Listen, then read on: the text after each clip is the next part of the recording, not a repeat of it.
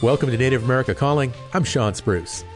After the last of the uranium mining companies left the Navajo Nation in the mid 1980s, they left behind hundreds of sites contaminated with low level radiation that continues to pose threats to residents. Now there's new promise, along with new funding, to begin cleanup of the toxic legacy, and that could have an added economic benefit. A lot of questions and concerns remain. We'll look at the potential for a safer Navajo Nation coming up right after the news.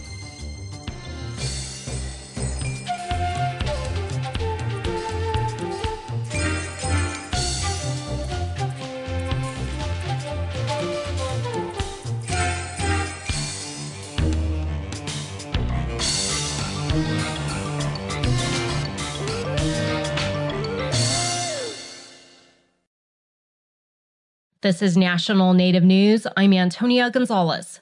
Navajo Nation leaders are pressing members of Congress to reauthorize and expand benefits for Western residents sickened by radiation exposure during the Cold War. As Arizona Public Radio's Ryan Heinsius reports, the Radiation Compensation Exposure Act is set to expire in July. Navajo Nation President Jonathan Nez met with several members of Congress in Washington, D.C. last week to advocate for the law known as RECA. It was enacted in 1990 and provides compensation for people called downwinders who've experienced health problems as a result of past nuclear detonations and working in the uranium industry. A bill was introduced last year to renew the benefits, increase payments, and expand the geographical areas covered by the law. Nez says the reauthorization is crucial for calculating how much radiation exposure was endured by former uranium mine, mill, and transportation workers, many of whom are tribal members. While Navajo officials support the law's proposed expansion, they want Congress to go even further to include additional categories of uranium workers and more types of cancers and illnesses and increase individual payments to at least $200,000. The federal government conducted nearly 200 atmospheric nuclear weapons tests between 1945 and 1962. Many residents in parts of Arizona, Utah, Nevada, and other states and tribal lands have developed lung, thyroid, and other forms of cancer, along with leukemia and other long term conditions. For National Native News, I'm Ryan Heinsius in Flagstaff. The top leader of the Cherokee Nation of Oklahoma discussed the tribe's legal fight against drug makers and distributors involving opioid claims. Principal Chief Chuck Hoskin Jr. testified Tuesday in a U.S. House subcommittee hearing titled The Opioid Crisis in Tribal Communities. Hoskin told lawmakers for more than two decades, opioids have impacted the tribe's economy, health services, schools, and families. He says hundreds of millions of pills have flooded the reservation, and the tribe is holding pharmaceutical companies accountable for contributing to the opioid crisis. Five years ago, the Cherokee Nation sued drug makers and distributors. In 2021, the tribe settled with three distributors for $75 million. And earlier this year, a settlement was reached with Johnson & Johnson for 18 million. Claims remain pending against pharmacy chains. Hoskin says settlement money will help increase investments in mental health treatment and substance use disorder. My administration plans to put 15 million of our settlement dollars towards the construction of drug treatment facilities over the next three years, a minimum of 15 million. These treatment centers will help bring about transformational change and provide some measure of justice by bringing healing to our people using funds from the very industry that injured us. Hoskins says the settlements will not be enough to end the opioid crisis. He says the federal government needs to fulfill its trust obligations to tribes and fully fund these types of recovery programs. The hearing was held in the subcommittee on oversight and investigations. Other witnesses were from tribal health organizations and the National Border Patrol Council. The Alaska Federation of Natives is expressing gratitude to U.S. Alaska Senator Lisa Murkowski for backing U.S. Supreme Court nominee federal judge Ketanji Brown Jackson. This week, Murkowski said she will support the confirmation of Brown Jackson after holding a series of meetings with the nominee. The Alaska Federation of Natives Tuesday thanked Murkowski for her commitment to the federal judicial nomination process. Native organizations and tribes have been closely following the confirmation process, stressing the need for the next justice to uphold sovereignty, treaty rights, and federal trust responsibilities. Brown Jackson did express knowledge of tribes during her confirmation hearing. She's expected to be confirmed this week. I'm Antonia Gonzalez.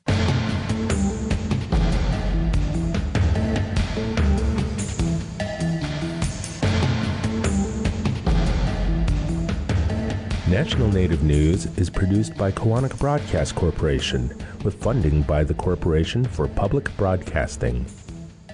Support by Sonosky Chambers Law, championing tribal sovereignty and Native American rights since 1976. From opioids litigation to treaty rights to tribal self governance, with offices in Washington, D.C., New Mexico, California, and Alaska. Sonosky Chambers Law.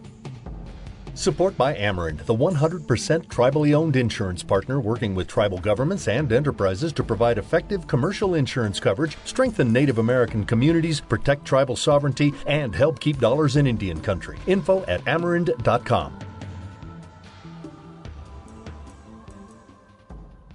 Native Voice One, the Native American Radio Network.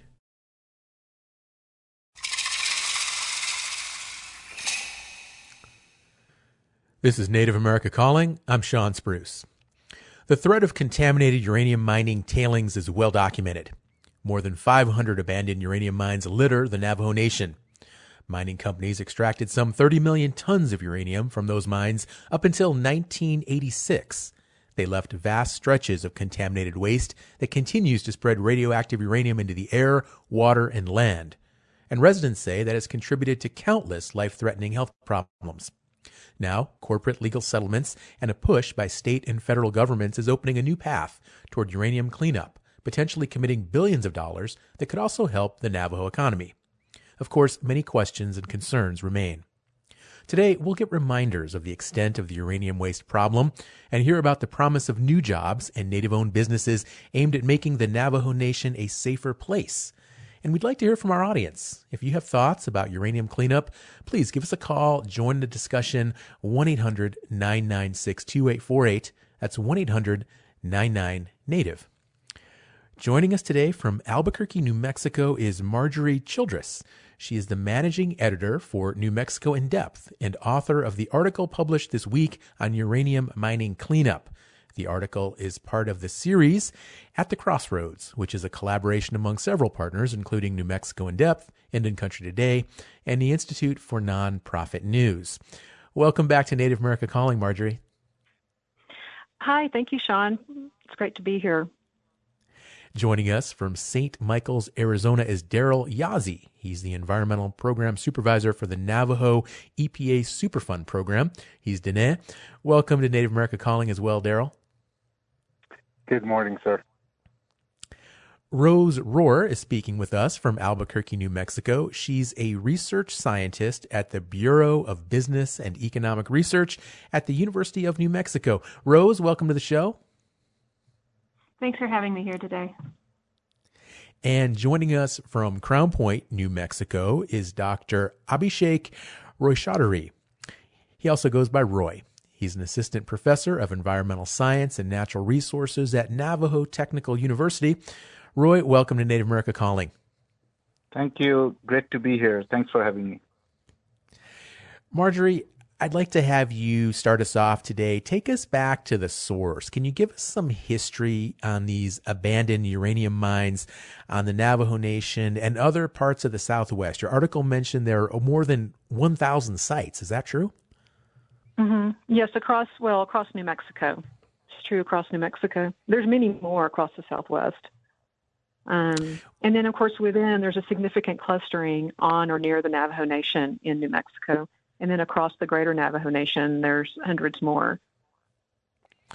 And the mining started when, like in the circa World War II, mid 1940s, early 1940s. Is that yeah. right? It started it started back then and it was really spurred by um, a guaranteed price set by the federal government to purchase uranium ore. So in many ways the federal government essentially created the industry. They they bought all the uranium ore that could be mined all the uranium that could be mined. And it led to just this you know vibrant explosion of uranium mining across the Southwest and elsewhere um, across the country as well. Um, and then it cranked along until the late 60s. The um, the federal government said, "Okay, we're going to stop doing this now." But by then, you know, an industry had been created, and they were finding other buyers. And then, you know, so it kind of continued on through the 70s.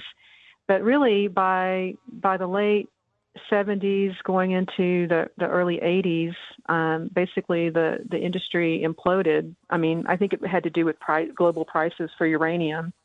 And it just, it closed up shop. It closed up shop, you know, in the Southwest and in, in New Mexico and across the Navajo Nation and, and elsewhere, these mines were just abandoned. They were just abandoned. So what we have now are a landscape that's littered with radioactive um, uranium contamination, you know, across the region. A significant amount of it is, is on or near the Navajo Nation.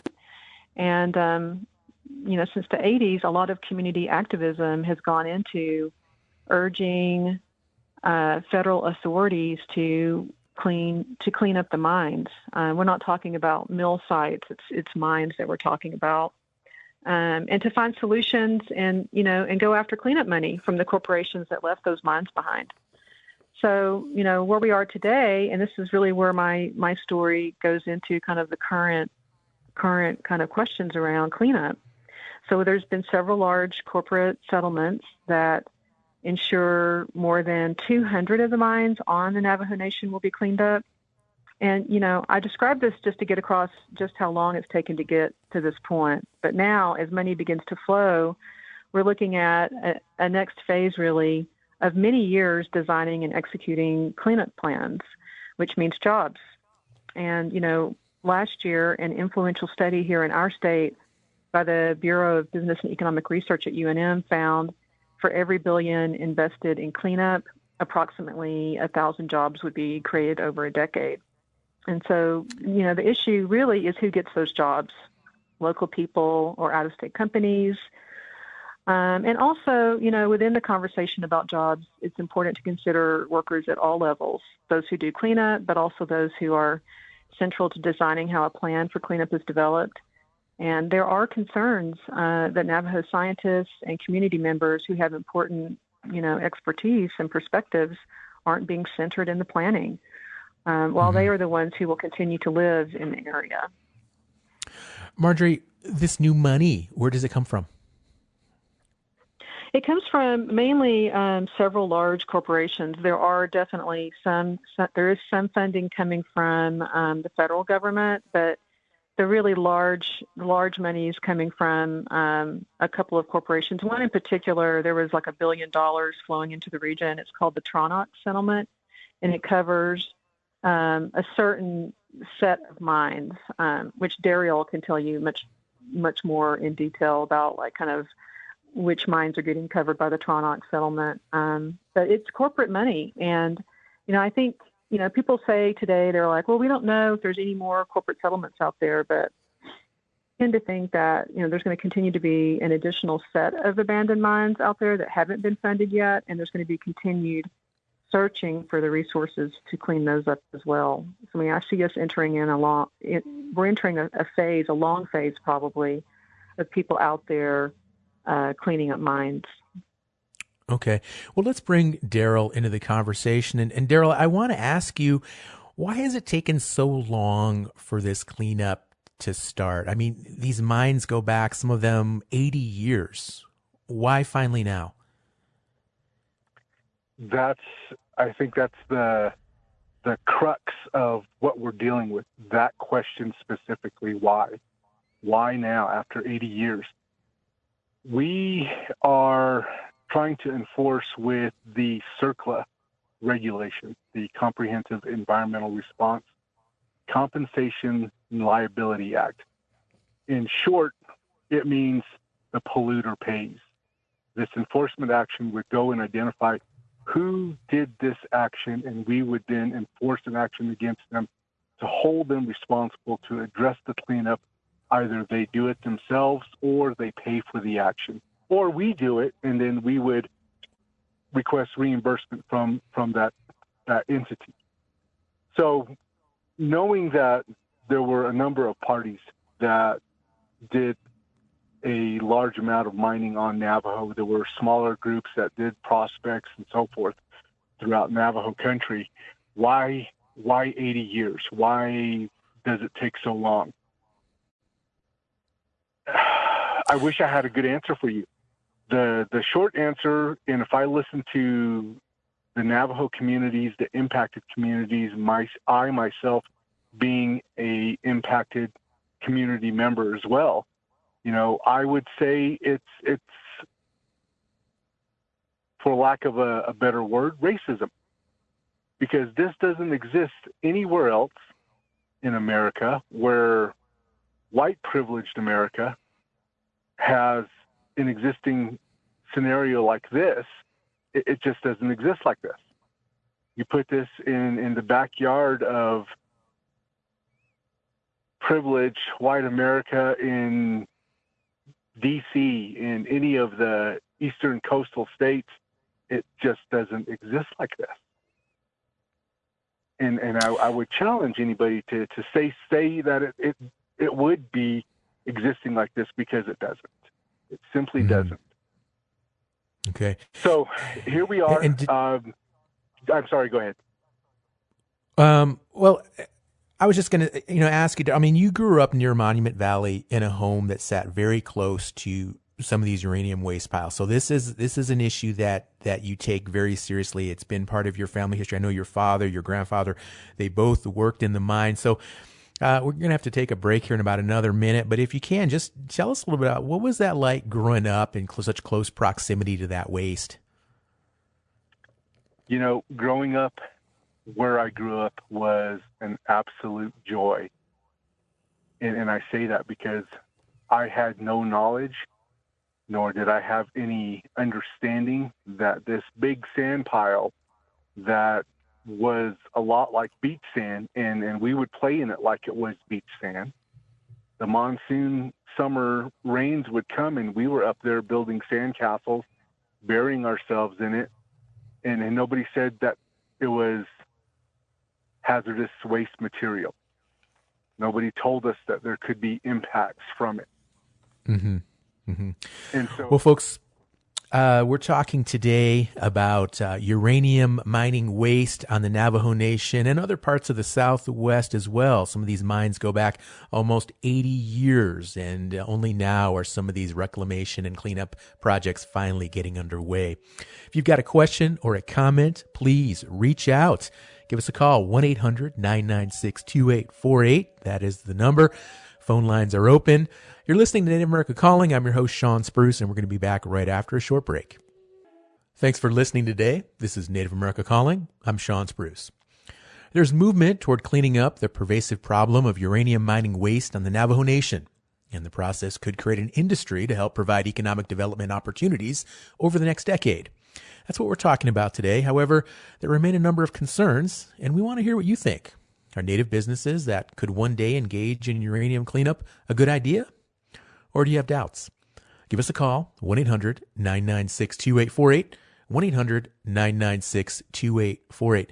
Daryl, before break, you described playing on uranium waste piles as a child. And I understand that your family has suffered some health issues over the years that could stem from being in such close proximity to that waste. Can you talk about that? Absolutely.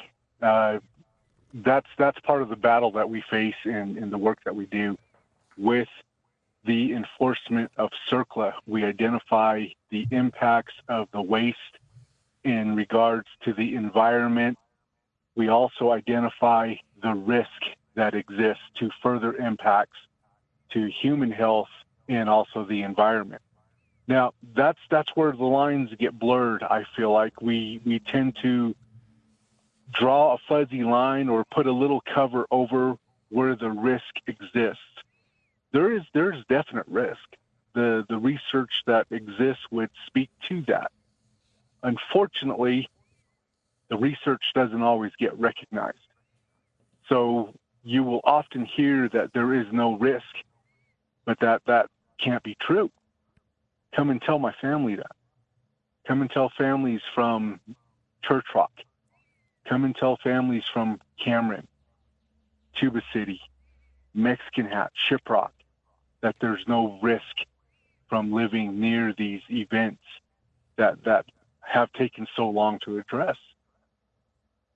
The research is there, the data is there. I think the government simply needs to add that into the effort to drive forward what needs to be done, what needs to be identified, and what needs to be established for a true comprehensive approach when we're talking about cleanup. Because for Navajo, and we're insisting that part of what needs to happen now is a approach needs to be taken where the fundamental laws of the Diné need to be uh, needs to be identified because there is a specific manner in which our Diné people look at and acknowledge their lives as one with the environment, never separate. So we, we can't expect to go and address something like this and not identify the people that are mm-hmm. associated with that area or vice versa. Okay. They go hand in hand. And and how do community? I mean, you mentioned Shiprock, you mentioned Mexican Hat, you mentioned Monument Valley. How do uh, Navajo folks in those communities? How do they feel about these uh, reclamation efforts, these potential projects? Uh, talking about billions of dollars. Um, are what's what's what's the the, the temperament? What's the tone of, of the community with these issues? They're upset. They're hurt. They're discouraged. We we have the Nuclear Regulatory Commission working on reviewing a draft EIS comments that were sent to them from the community, from Navajo Nation, from you know people within this area, and the comments would reflect that the community is upset because we're looking at 80 years of of this existing the way it does. Now, let me throw something in here real quick. When we talk about health impacts, when the mining industry started, there were identified data from other mining events throughout the world. We weren't the only country doing uranium mining. There were other countries doing uranium mining and had identified specific health risks lung issues that, that were developed from miners working in these mines, these were known. There were safeguards, there were protocols identified, but none of that existed here on Navajo. Mm-hmm. Why is that? So, yeah, the, the sentiment is people are upset, they're hurt, discouraged, they're untrusting of the government's actions the federal government's actions. Okay. We, we've got a caller on the line listening in Albuquerque, New Mexico on KUNM. Uh, caller, you're on the line. Yes, sir. Good afternoon. Um, I have some information. Back in uh, around 94, 95, um, there was a company that was doing some um, reclamation work on the Navajo land. Um, matter of fact, it was called Haystack near Grants. And um, they were doing reclamation on some of those open pit mines out there. And uh, they were stopped because uh, they said the, the Navajos told them that uh, they were able to do it themselves because there was uh, money coming in for uh, grants for reclamation. And they never did uh, continue any, anymore. After they um, shut down that company to uh, say that they could do it themselves, nothing ever came about it anymore. So I mean, you know, there was some um, work being done out there in their haystack area. Um, I'm just kind of bringing that to your attention. You know, I don't know what ever came about that, but there was, you know, reclamation being going on then, but it never continued. Thank you. Okay. Yeah, thank you. And and Daryl, could you comment on that? The caller mentions um, open pit mines near Grants, Haystack. Um, that work just suddenly abruptly stopped? What do you know about? Do you know about that? I, I do not, but I do know that the area that he mentions and references is an area that during those times in the 90s were very there was a lot of uh, contentious debate because of the land status. It, it's in areas where we call checkerboard areas, um, trust lands, private lands, uh, all of this made it complicated for some responsible parties to work in specific areas. And so, to my knowledge and to my understanding, I don't think there had ever been a CERCLA action enforced in those areas back in the 90s. But I would be more than happy to give my contact information so that this individual can contact me directly. I would love to hear more of it. I would love to get an understanding of what actions Okay. happened then and Okay. try to fill in the gaps. Absolutely. I'll make sure the producers are able to forward your contact info and, and you can follow up for sure. And so, Daryl, I'm interested in just they're hearing more about what you feel some possible solutions could be. And, and obviously, you mentioned um, local local input, right? Uh, community answers and efforts. But but what else do you see as as a, a viable solution long term to dealing with uh, this longstanding waste in, in so many of these communities there on the Navajo Nation? I think the biggest is going to be identifying a responsible party. And then when we look at how these mining events happened here on Navajo Nation, knowing that the federal government was really the only buyer. So in in knowing how that was structured, the BIA through their actions with Navajo Nation approved these mining events to happen. And so if we look for a responsible party, I think we don't need to look any further than identifying the BIA through the federal government would then be a responsible party and hence Congress should be looking to pay for all of the cleanup. I've got 523 abandoned uranium mines, 219 that have identified responsible parties and identified funding. So I have a remaining amount, 300 plus mines, without any funding. That's where the government, the federal government, Congress can allocate those funds and say, yes, we can address these. We are the responsible party. Okay. Let's bring Rose in, into the discussion now. Rose, uh, your work focuses on the economics of this cleanup. Could you give us some numbers? I mean, how many jobs are we talking about? What could be the economic impact there for Navajo Nation uh, with these proposed projects? Well, you ask an interesting question, and uh, we are we were only to look at the economics, and I think it's important that we've heard some conversation about the health impacts as well, which was not addressed in our study at all. We were looking at economic impacts, and we're funded through the New Mexico legislature through the work of community members and Representative Wanda Johnson, working for a long time to get us this economic study. And I just want to mention that because I think it's important to know that the study was funded by the state of New Mexico. Um, as far as looking at numbers of jobs, it's it's complicated. Um, it, it depends on uh, whether we can actually grab onto those jobs. It depends on what types of cleanup solutions are um, considered.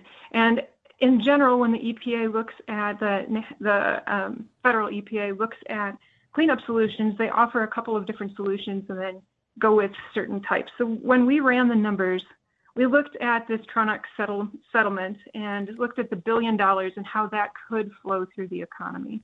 And what we saw was it could support about a thousand well-paying jobs for about 10 years. And that's just one settlement for, um, I can't remember the exact number, but it's between 50 and 60 mines, I believe. Um, and and- these funds that come through, I just, the, the funding that comes through, a lot of that is leveraged by community action, by people pressuring the government and the companies to um, look at these abandoned mines. Okay. And Rose, I'm sorry, You're you gonna- mentioned a thousand jobs for 10 years. Could you tell us roughly what those salaries would be for those jobs? Um, I could tell you a little bit about that, but it's, it depends very, very much on what the solutions are. In short, um, the money can be used for different things. Um, the money could be used for taking this waste off site and processing it somewhere else.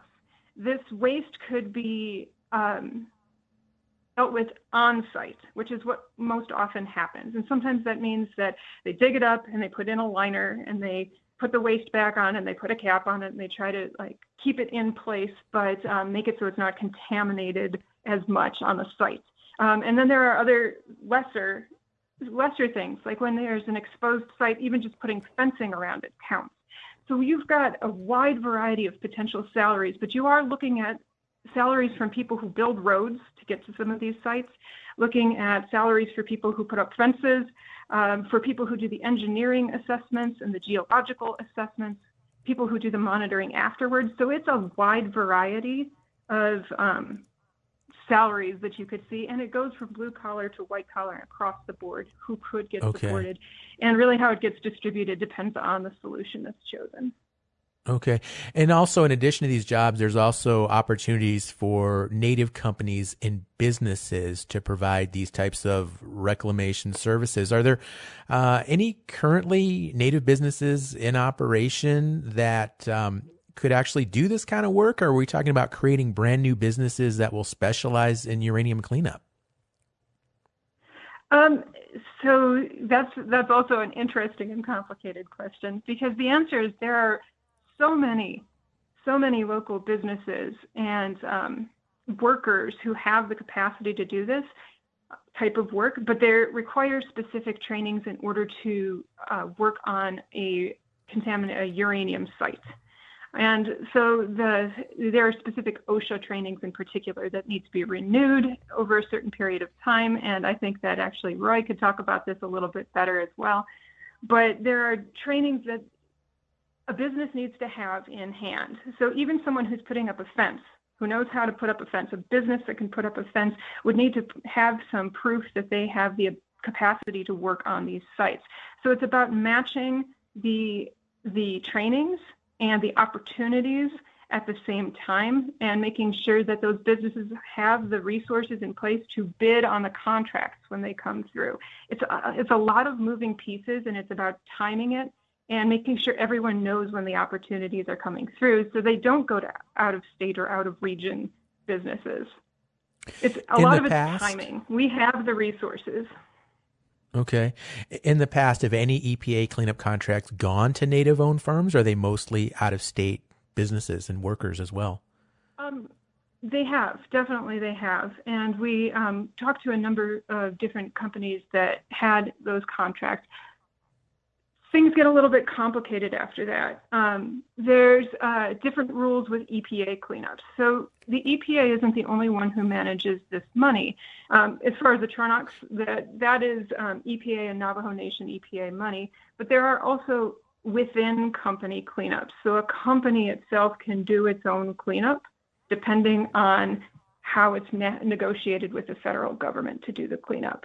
So you see local businesses getting certain contracts, but they might not renew, or they might uh, be f- for one small sliver of the project. And we felt through our study that with better coordination and communication across all the stakeholders, more New Mexico and uh, local and regional and Navajo Nation businesses could get this work.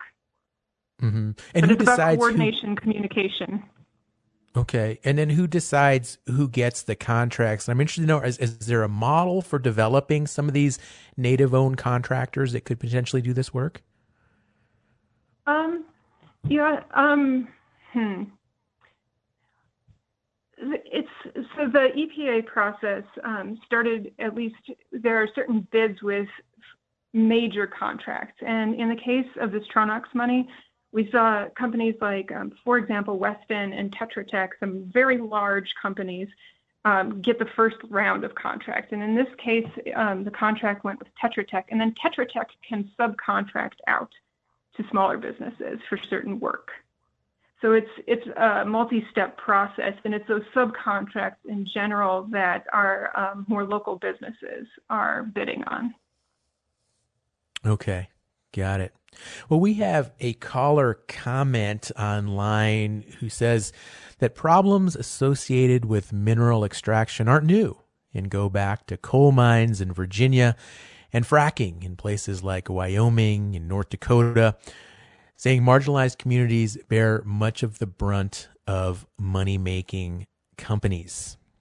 Interesting comment here on Native America calling today. If you've got a comment of your own or a question, please give us a call. We are talking about uranium waste in Navajo Nation as well as other tribal communities in the Southwest. Uh, my people, Laguna Pueblo, we have a uranium uh, open pit mine there, Jackpile mine that dates back to the 1950s. So uh, I can relate to this issue on a personal level as well. Give us a call, 1 800 996 2848. That's the number. You can also connect with us online at nativeamericacalling.com. You can connect with us on Facebook or reach out through Twitter, 1 800 99 Native. Lots of different ways to connect with us. So please give us a call. Let us hear your comments. We're really interested in what you think of some of these potential economic development opportunities that uh, are here on the Navajo Nation as well as other tribal communities possibly in the future. So give us a call. Let us know what you think. We're going to take a short break and we'll be right back.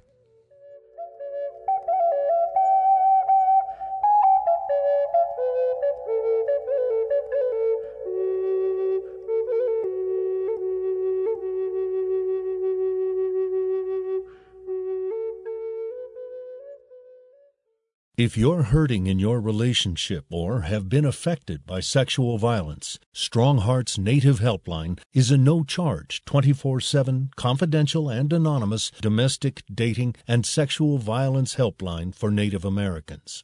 Help is available by calling 1 844 7 Native or by clicking on the chat icon on strongheartshelpline.org. This program is supported by Strong Hearts Native Helpline. You're tuned in to Native America Calling. I'm Shawn Spruce. We're talking about uranium mining cleanup on the Navajo Nation, and we want to hear what you think. Still time to call 1 800 996 2848. That's 1 800 99 Native. Let's bring Roy into our conversation now. And Roy, before break, Rose talked a little bit about the cleanup process for some of this waste. And I think that's really helpful because I don't think that the average person necessarily understands what it takes to clean up an abandoned mine. I, I think we might think of it like filling a hole with rocks and soil, but I, I'm thinking it's pretty a lot more complicated that than that. So could you give us a little bit more detail on what it takes to actually clean up some of this stuff? Sure. Uh, so one thing, like you know, we always have to understand that there is no silver bullet for abandoned mine cleanup. So every site is unique, and we have to first understand the geology.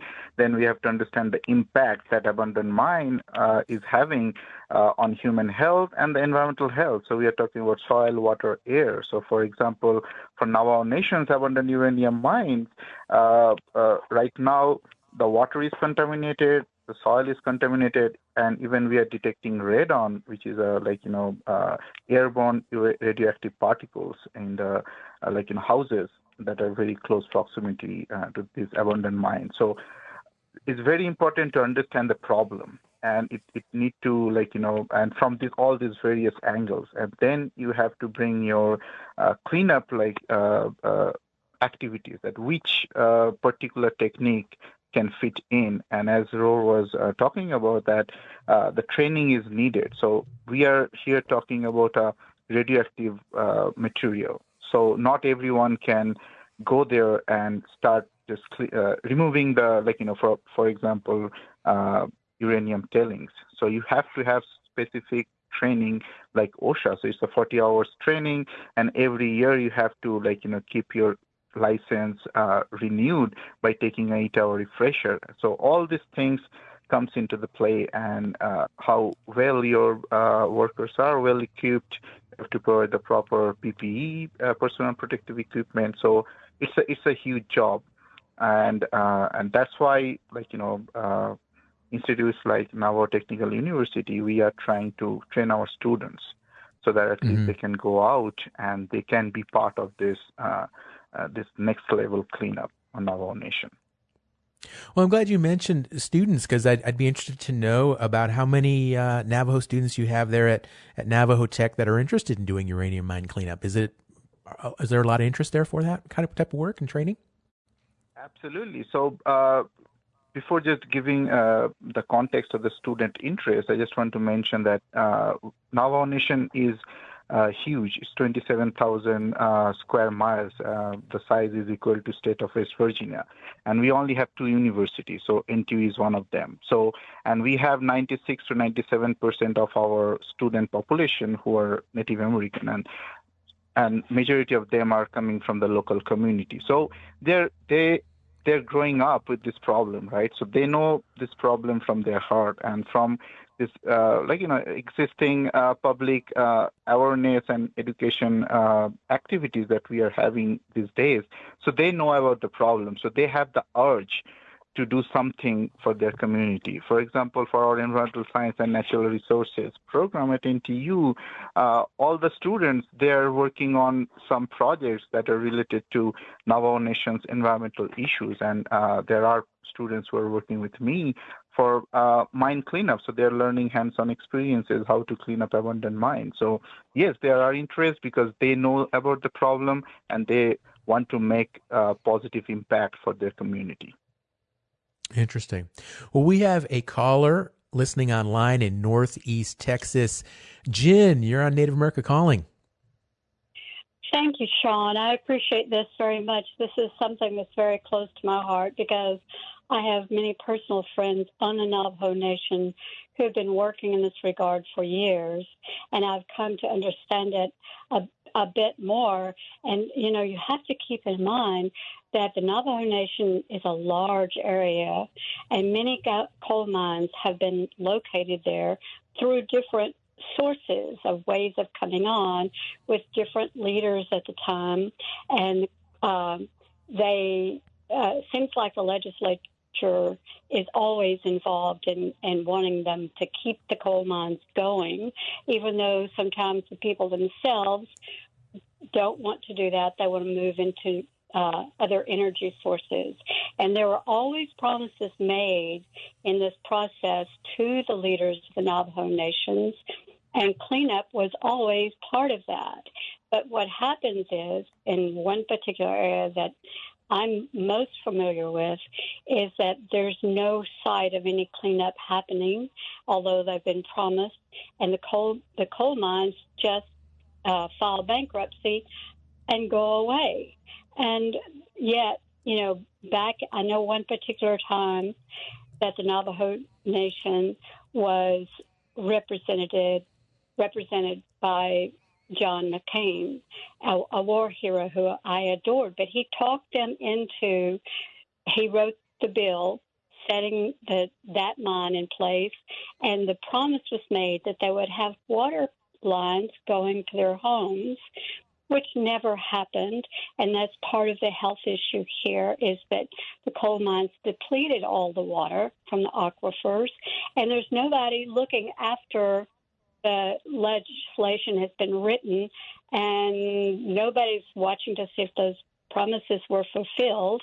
It's always up to the people to make demands, and they've been doing this for years now, and they have no water, which is part of the health issue, of course.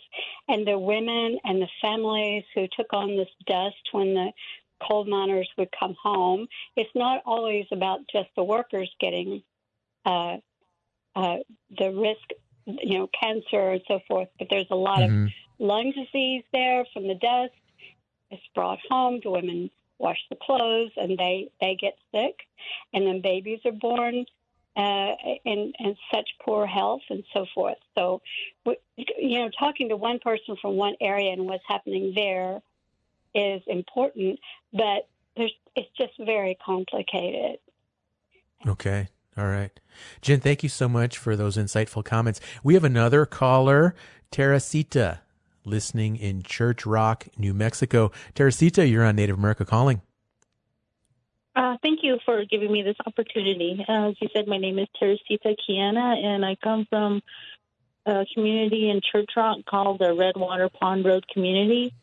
And we deal with two uranium mines and a uranium mill. We live right in the middle of it. And I just wanted to let everybody know that the, we are looking at cleanup for one of the mines, and what is proposed is that the waste from the milling area is going to be placed on top of the tailing spill um, waste that had happened in 1979. We had one of the biggest spills ever in the United States in 1979, and that reason why a lot of people don't know about that is because it's just been brushed under the rug. It happened in the indigenous community, and nothing was ever done until the community started looking further into uh, radiation contamination, and that's how we began to be more aware of the situation and realizing that the situation is much larger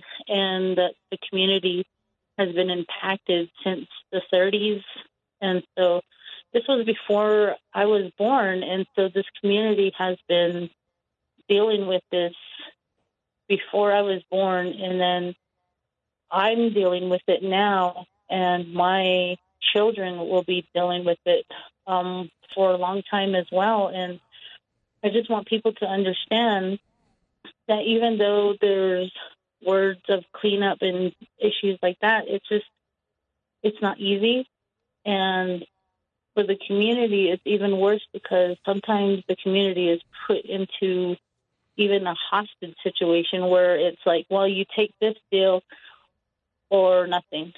And it just seems really unfair for the community. And so right now the community is supposed to be talking to the Nuclear Regulatory Commission about how the cleanup will occur and what's going to happen. But yet the community has never really been heard, as in the community has always wanted an offsite removal, maybe to a different location or figuring out something else that can be uh, good for all communities and all parties. But that's not something that anybody is listening to the community about. And it's just like, we're going to move this dirt and it's going to be off of Navajo land and we're going to be putting it over here on our private property, which is just only like half a mile, mile and a half away from the community. So it's not the community still has to deal with it, and so that's right. Um, right. This is, is something that I would like people to understand, people to hear out, and um, let people know that um, okay. any letter of support or anything like that can help the community as well. And we'll we're going to be in um, April now, and our community will be hosting um, the Nuclear Regulatory Commission uh, April 22nd. And Okay. So if that's something that the, that the people want to help, I can leave my information with you. Yeah, please share that with our producers, Teresita. And thank you so much for those insights. And I'm glad you mentioned the the the, the spill there in 1979. Uh, a holding pond failed in, in Church Rock, and it dumped a hundred million dollar, excuse me, a hundred million gallons of radioactive waste into the Rio Puerco. And, and Roy, I, I want to ask you. You know, that was a, a huge, huge. Uh, mess. Uh, didn't get a lot of attention, like Teresita mentioned, but it was just a huge, huge mess. And um, Roy, you know, critics uh, argue that uranium cleanup is not always thorough enough. And, and like Teresita mentioned, in some cases, it just means moving it to a new location, like across the road. Uh, what's your response to that? No, it cannot happen, right? Because again, we have to, uh, as Daryl was mentioning, that it's always uh, where this cleanup is taking place, right? So because in in in uh, Navajo Nation, they they can just move it across the road and without letting people know that you are uh, living just right across the uranium uh, tailings.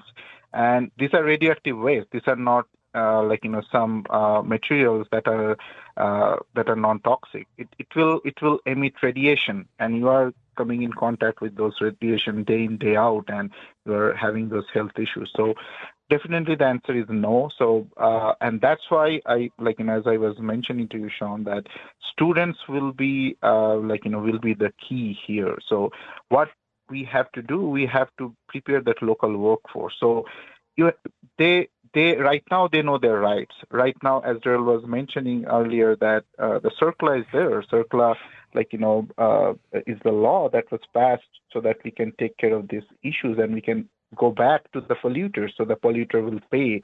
So, but CERCLA was passed in 1980s, and this mining uh, and uh, on Navajo Nation, mining started in early 1800s with uh, lead, copper, and other uh, metals, and then uranium in early 1900 and coal in 1960. So way before this uh, comprehensive laws were even passed. So sometimes it's really uh, difficult to track back the polluter. But what students can do here is now they know the laws, they know the rights, and with the right kind of like you know training, they can uh, be vocal in these community meetings. So they know exactly where to approach, like uh, the agencies, how to reach out to them and uh, get involved into the research, publish their research so that uh, people can hear them. So it's more and more uh, public awareness, and students need to lead that because they are our uh, like you know next generation of workforce. So we cannot Okay. just move the radioactive waste from like you know from one side of the street to other. That's not Mhm. solving the problem. No, no, certainly not. Thank you, Roy. We have time for one more caller, I think. Susan, listening on KUNM in Santa Fe, New Mexico. Susan, you've got about a minute there to, to make your point. Welcome to Native America Calling. Thank you. Um, I wanted to follow up on Terry um, comment. There will be a public and nuclear regulatory committee. Commi- I'm sorry, Nuclear Regulatory Commission meeting at 6:30 at the Hilton on April 22nd, and I encourage the public to attend that and hear what their plan is for cleanup. And also, just the follow-on to the BBER report that Rose was talking about was during the session, this New Mexico legislative session, we were able to pass a bill that is going to uh, provide funding to establish two offices in the New Mexico Environment Department and the Energy and Minerals uh, Resources Department to coordinate uranium mine cleanup in the state. So, this report, which was sponsored by uh, Representative Wanda Johnson has had a long life and a very successful and positive outcome, and I want to thank her. Thank you. Well, thank you, Susan, as well for that comment. Uh, great show today. Just lots of information, lots of callers, uh, folks. For the, for those of you that we couldn't get to your calls, please remember the conversation continues online. So feel free to make a comment online or comment on Facebook, and uh, let's keep this discussion going because I know there are a lot of thoughts, a lot of questions, and a lot of interesting ideas uh, with regard to these issues: uranium mine cleanup waste abatement and reclamation. Uh, interesting stuff, and uh, really, again, a fascinating, fascinating conversation. That's about all the time we have for our show today. So before we wrap up, I do want to thank our guests Marjorie Childress, Daryl Yazzie, Rose Rohr, and Dr. Abhishek RoyChowdhury and a thought provoking conversation on uranium waste cleanup on the Navajo Nation. Join us again tomorrow for another live show. We're talking about the recent visit by an indigenous delegation from Canada to the Vatican, where Pope Francis issued a formal apology for residential school abuses. That's Thursday on Native America Calling. Until then, I'm your host, Shawn Spruce. Thank you for listening.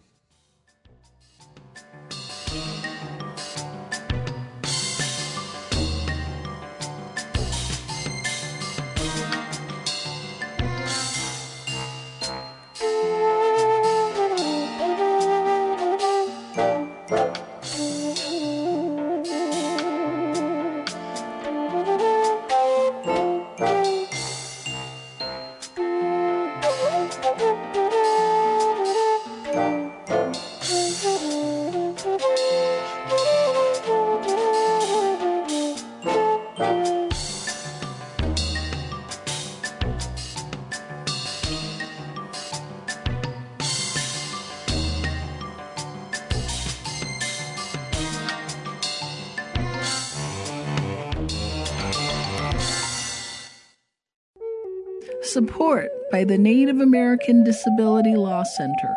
The Native American Disability Law Center advocates for the rights of Native Americans with disabilities, so those rights are enforced, strengthened, and brought into harmony with their communities.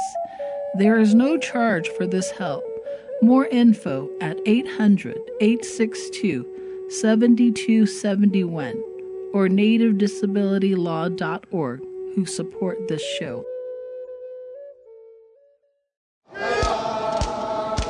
CMS program. Ikayor minyangasi, ikayor sakasi diabetic tiun. Nunakip tinito si ilati minyaktasi, Contact Luo local Indian healthcare provider. Para sa kangwafsi, tour Luo healthcare.gov, nakakila Luo 1-800-318-2596, Unakalunis Center for Medicare and Medicaid Service.